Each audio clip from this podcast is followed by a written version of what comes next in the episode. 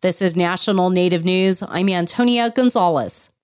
Indigenous leaders are demanding an apology from the new Premier of Alberta for a video published on Twitter. As Dan Karpenchuk reports, they're calling the tweet disappointing and harmful to truth and reconciliation. The video was made while Danielle Smith was in Ottawa for a major Premier's conference on healthcare.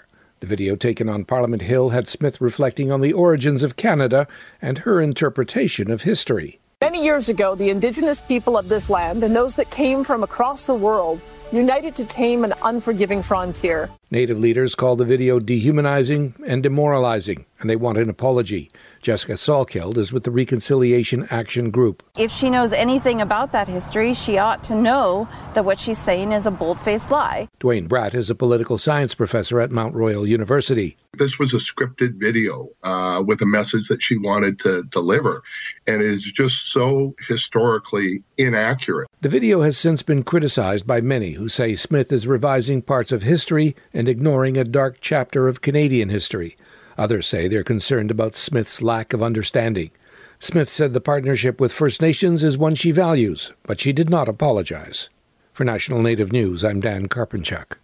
Toksook Bay, a remote town off the coast of western Alaska, is home to Yupik culture and the social media sensation Noah Loves Christy. KNBA's Jill Freitas brings us their love story. Noah and Christy Lincoln have been married for almost 20 years have six kids, and a brand new granddaughter. The couple make reenactments of famous movies and TV shows with a twist of native humor. They have over 40,000 followers on Facebook and 20,000 on TikTok. And it all started, they say, while out hunting for geese with their son.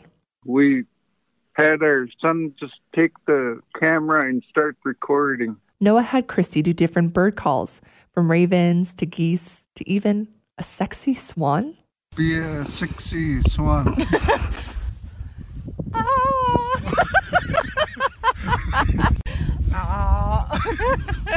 they posted the video to their Facebook page where it was shared and reshared hundreds of times.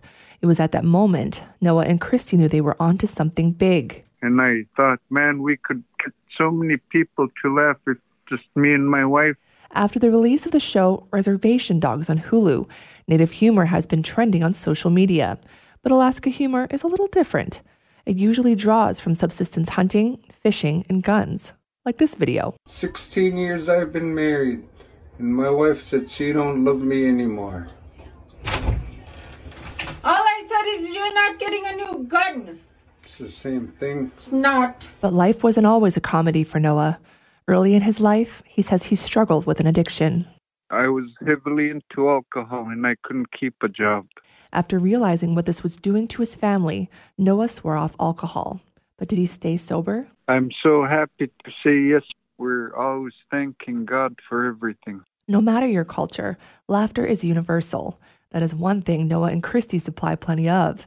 But they also make it a point to sprinkle in inspirational videos with messages of hope that go on to say that at the end of the day, family and faith are everything. I'm Jill Freitas.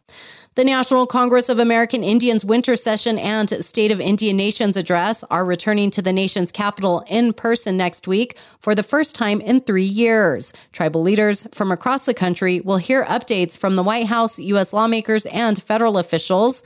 NCAI President Fawn Sharp will lay out priorities for the year. I'm Antonia Gonzalez.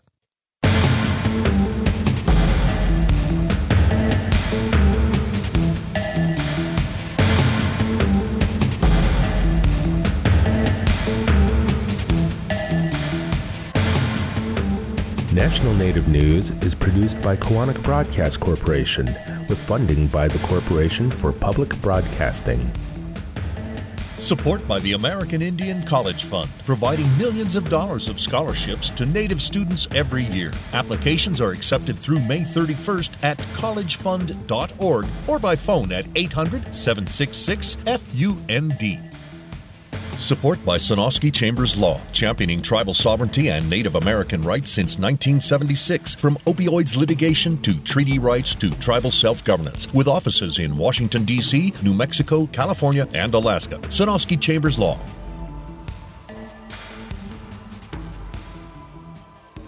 Native Voice One, the Native American Radio Network.